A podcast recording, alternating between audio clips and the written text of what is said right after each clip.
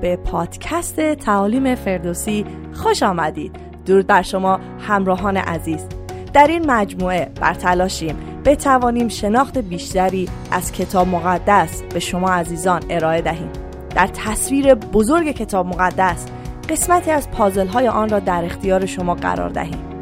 تعلیم امروز در مورد درد و رنج شخص عادل. چرا شخص عادل رنج می‌کشد؟ بررسی کتاب ایوب. چرا او درد کشید و در رنج بود. همه دارایی خود را سلامتی و حتی فرزندانش را از دست داد. تعلیم امروز را از بردر میلاد چیتی میشنویم. با ما همراه باشید. درود مجدد خدمت شما عزیزان. همچنان در فصل یک از کتاب ایوب آیه شش هستیم و می‌خوام درباره نقش شیطان یک مقدار با هم صحبت کنیم. شیطان از لحاظ لغوی به معنای دشمن یا مدعی است. حالتی از شخصی رو بیان می‌کنه که دائم در حال دشمنی و ضدیت با دیگرانه. ما در شاهنامه فردوسی چنین شخصیتی رو داریم. شخصیت افراسیاب. افراسیاب جنگجوی کارآزموده که خیلی دروغگوه و دائما در حال دشمنی با مردم ایران زمینه. در این داستان هم شیطان چنین نقشی داره. نقش متهم کننده و مدعی نه تنها نسبت به ایوب بلکه حتی نسبت به خدا. خب ما نمی‌خوایم که نقش شیطان در رنج هامون رو کاملا از میان برداریم. در این حال نمی‌خوایم که اعتباری بیش از حد به شیطان بدیم. در داستان ایوب شیطان دو بار ظاهر میشه. یک بار اینجا در فصل یک و یک بار دیگر هم در فصل دوم. و بعد از فصل دو آیه هفت دیگه هرگز در کتاب ایوب نامی از شیطان به میان نمیاد. پس این بدین معناست که هیچ یک از دوستان ایوب درباره شیطان سخنی نگفتند و خود ایوب هم در رنجهاش هرگز شیطان رو متهم نکرد. اجازه بدین آیات هفت تا یازده رو بخونم و بعد به این گفتگوها نگاه کنیم. کلام خدا اینطور میفرماید. خداوند از شیطان پرسید از کجا میایی شیطان به خداوند پاسخ داد از گشت و گذار در زمین و سیر کردن در آن خداوند گفت آیا خادم من ایوب را ملاحظه کرده ای؟ کسی مانند او بر زمین نیست مردی بی عیب و صالح که از خدا می ترسد و از بدی اجتناب می کند شیطان در پاسخ خداوند گفت آیا ایوب بی چشم داشت از خدا می ترسد؟ آیا جز این است که گرد او و اهل خانه و همه اموالش از هر سو حسار کشیده ای؟ تو دسترنج او را برکت داده ای و چهار پایانش در زمین افزون گشتند. اما اکنون دست خود را دراز کن و هر آنچه دارد لمس نما که رو در رو تو را لعن خواهد کرد. اگر به روند گفتگو در اینجا دقیق تر نگاه کنیم متوجه میشیم که این خداست که مکالمه ای رو با شیطان شروع می‌کنه که منتهی به رنج های ایوب میشه.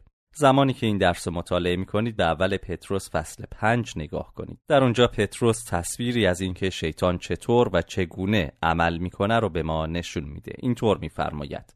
هوشیار و مراقب باشید زیرا دشمن شما ابلیس همچون شیری قران در گردش است و کسی را میجوید تا ببلد در آیه هفت وقتی که خدا از شیطان می‌پرسه از کجا میایی پاسخ شیطان همینه.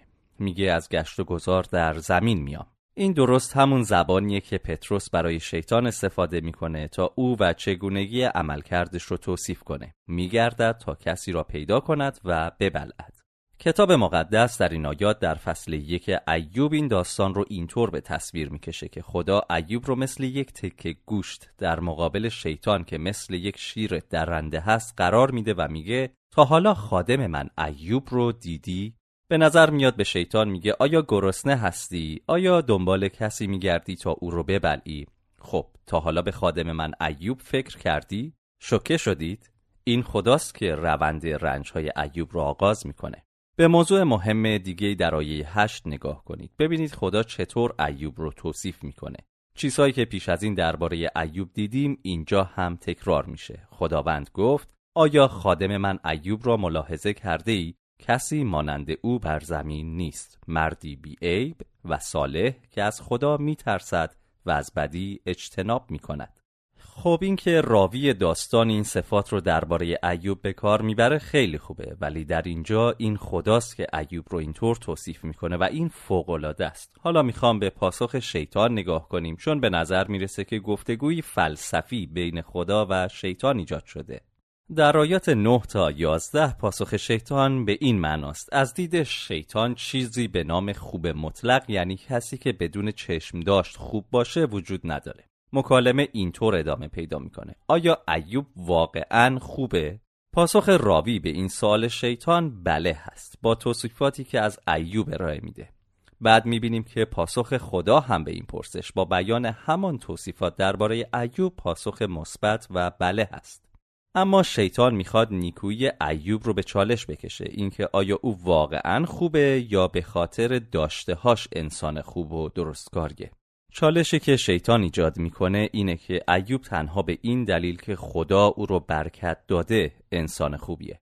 بنابراین شیطان میگه ایوب در ذات خودش آدم خوبی نیست و حتی خدا هم نیکو نیست. چرا؟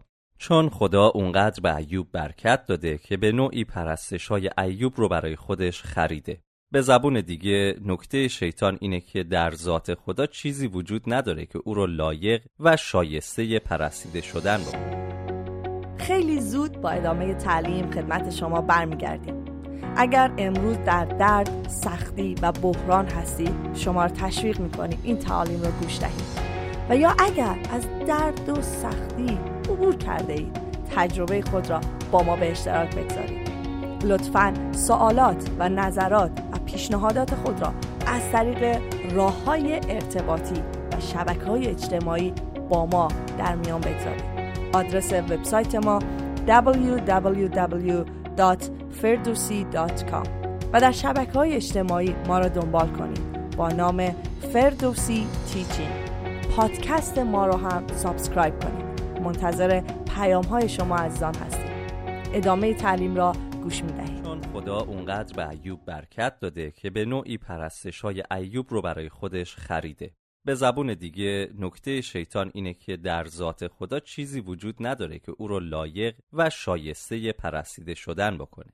تنها دلیلی که ایوب خدا رو نیکو می‌دونه و میپرسته برکاتی هست که این خدا به ایوب داده. بنابراین اگر این برکات رو از ایوب پس بگیری، پرستش خدا توسط ایوب هم متوقف خواهد شد.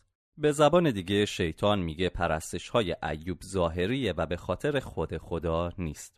به نظر میاد که شیطان میگه دلیل پرستش های ایوب آزموده نشده شیطان به خدا اینطور میگه اونقدر زندگی رو برای ایوب ساده و راحت کردی که نیکو بودن در این شرایط کار دشواری نیست او رو در مقابل بدی محافظت می‌کنی و چیزهای نیکو به او دادی. چون تو خدای نیکویی هستی ایوب تو رو پرستش نمی‌کنه. تو رو به خاطر برکاتی که به او دادی دوست داره.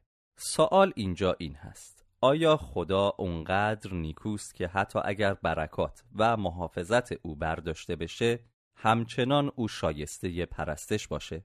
آیا اگر مزایای آنی از جانب خدا نباشه در زندگی های ما انسان همچنان خدا رو پرستش می‌کنه دوباره می‌بینیم که این تعلیم خیلی شبیه تعلیم ما از کتاب حبقوقه اگر هیچ چیز نباشد میوه و خوراکی نباشه برکات و مزایایی وجود نداشته باشه آیا باز هم به پیروی خدا و پرستش او ادامه میدیم؟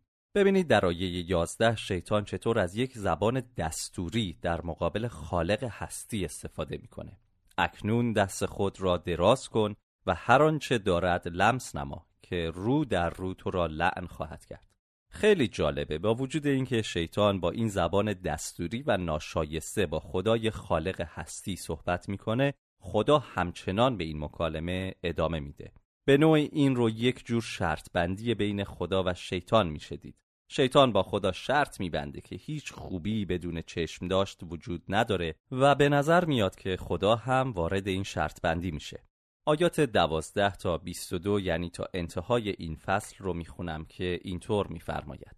خداوند به شیطان گفت اینک هر آنچه دارد در دست توست فقط دستت را بر خود او دراز مکن. پس شیطان از حضور خداوند بیرون رفت. روزی پسران و دختران ایوب در خانه برادر بزرگ خود به خوردن و نوشیدن مشغول بودند که قاصدی نزد ایوب آمد و گفت گاوها شخم می‌زدند و ماده اولاغان در کنار آنها میچریدند که سباییان حمله آورده آنها را به یغما بردند و خدمتکاران را از دم تیغ گذراندند. تنها من جان به در بردم تا تو را خبر دهم. او هنوز سخن می گفت که دیگری آمد و گفت آتش خدا از آسمان فرو افتاد و گله و خدمتکاران را در کام کشیده سوزانید. تنها من جان به در بردم تا تو را خبر دهم. او هنوز سخن می گفت که دیگری آمد و گفت کلدانیان سه دسته شدند و بر شتران هجوم آورده آنها را به یغما بردند و خدمتکاران را نیز از دم تیغ گذراندند. تنها من جان به در بردم تا تو را خبر دهم. او هنوز سخن می گفت که دیگری آمد و گفت پسران و دخترانت در خانه برادر بزرگ خود به خوردن و نوشیدن مشغول بودند. که ناگاه تند بادی از جانب بیابان وزیده چهار گوشه خانه را زد و خانه بر جوانان فرو ریخت و مردند. تنها من جان به در بردم تا تو را خبر دهم.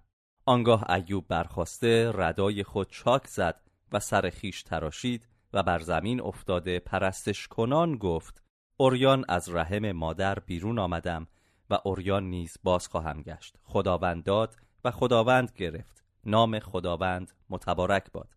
در این همه ایوب گناه نکرد و به خدا بی انصافی نسبت نداد. آیه دوازده اولین نکته مهم درباره رنج رو به ما نشون میده. همه رنج ها تحت کنترل و حاکمیت خداست. اگر خدا شیطان رو کنترل نمی کرد و به نوعی افسار او رو در دست خودش نمی داشت بدون شک و تردید در همان ابتدا شیطان ایوب رو نابود کرده بود. حدود چهار سال پیش داستان خیلی غمانگیزی از آفریقا منتشر شد. افرادی سوار یک خودروی جیپ بودند و در صحرا میروندند. داستان اینه که زنی از اهالی هندوستان در حالی که شیشه ماشین نیمه باز بود فرزند خردسال خودش رو کنار پنجره بالا گرفته بود تا بتونه شیرهایی رو که اطراف ماشین بودن ببینه. در یک چشم به هم زدن یکی از این شیرها به روی ماشین پرید و اون کودک رو از دستهای مادرش بیرون کشید. و اون بچه در همون لحظه کشته شد. در طبیعت یک حیوان درنده این موضوع وجود نداره که به یک کودک نگاه کنه و پیش خودش بگه چه بچه ناز و شیرینی با اینکه گرسنه هستم ولی به خاطر اینکه این بچه خیلی شیرینه و رابطه محبت آمیز عمیقی بین مادر و فرزند هست از خوردنش صرف نظر می‌کنم این در طبیعت یک حیوان درنده وجود نداره. اونها اصلا اهمیتی به این مسائل نمیدن. وقتی گرسنه باشن بدون هیچ رحم و شفقتی هر آنچه رو که نزدیکشون باشه میبلند هیچ اهمیتی نمیدن و اگه دوباره فرصت پیش بیاد باز همین کار رو می‌کنن. چون طبیعت اون حیوان اینطوره. طبیعت دشمن ما هم درست به همین شکله. دشمن شما بهتون دروغ میگه تا شما رو نابود کنه. اهمیتی به شما نمیده و اگه به خاطر خدا نبود که او رو کنترل می‌کرد شیطان ایوب و همه ما رو بلافاصله نابود می‌کرد. اگر شیطان می‌تونست ایوب رو نابود کنه حتما این کار رو می‌کرد. در این مورد هم مثل همه موارد دیگه شیطان محدود به میزان فعالیتی هست که خدا به او اجازه میده. اگر شیطان بتونه از کنترل خدا خارج بشه حتما این کار رو می‌کنه ولی نمی‌تونه. او محدوده. این برای زندگی ایوب و زندگی های ما صادقه. هر رنجی که همین حالا با اون روبرو هستید هر وسوسه‌ای که با اون روبرو میشید تمام آنچه که باهاش روبرو میشیم همه و همه تحت اراده و کنترل خدای قادر مطلقه. حتی ایوب هم این رو تشخیص میده و در آیه 21 میگه خداوند داد و خداوند گرفت. هر زمان که درباره رنج و سختی صحبت می کنیم باید از این دیدگاه شروع کنیم. تمام رنج ها تحت اراده و کنترل خدای قادر مطلقه. این حقیقت به ایماندارانی که می‌خوان دلیلی برای رنج در زندگی هاشون پیدا کنن کمک بزرگی می‌کنه. به عنوان ایمانداران به عیسی مسیح هر صحبتی درباره رنج در زندگی ما باید بر روی این حقیقت آغاز بشه که خدا در تمام رنج های ما حضور داره و کنترل همه چیز در دستان اوست. در آیات 13 تا 19 خلاصه ای از رنج های ایوب رو مشاهده می کنیم. چهار خادم با چهار خبر بد و فاجعه بار پیش ایوب میان. یکی پس از دیگری پیش ایوب می‌رسند. یکی از اونها میگه فرزندان در خانه برادر بزرگتر مشغول جشن بودند. شاید این شروع دوره جشنهایی که پیش از این درباره اونها صحبت کرده بودیم. در حالی که همه فرزندانت با هم جمع شده بودن این بار سنگین فاجعه اونجا آغاز میشه.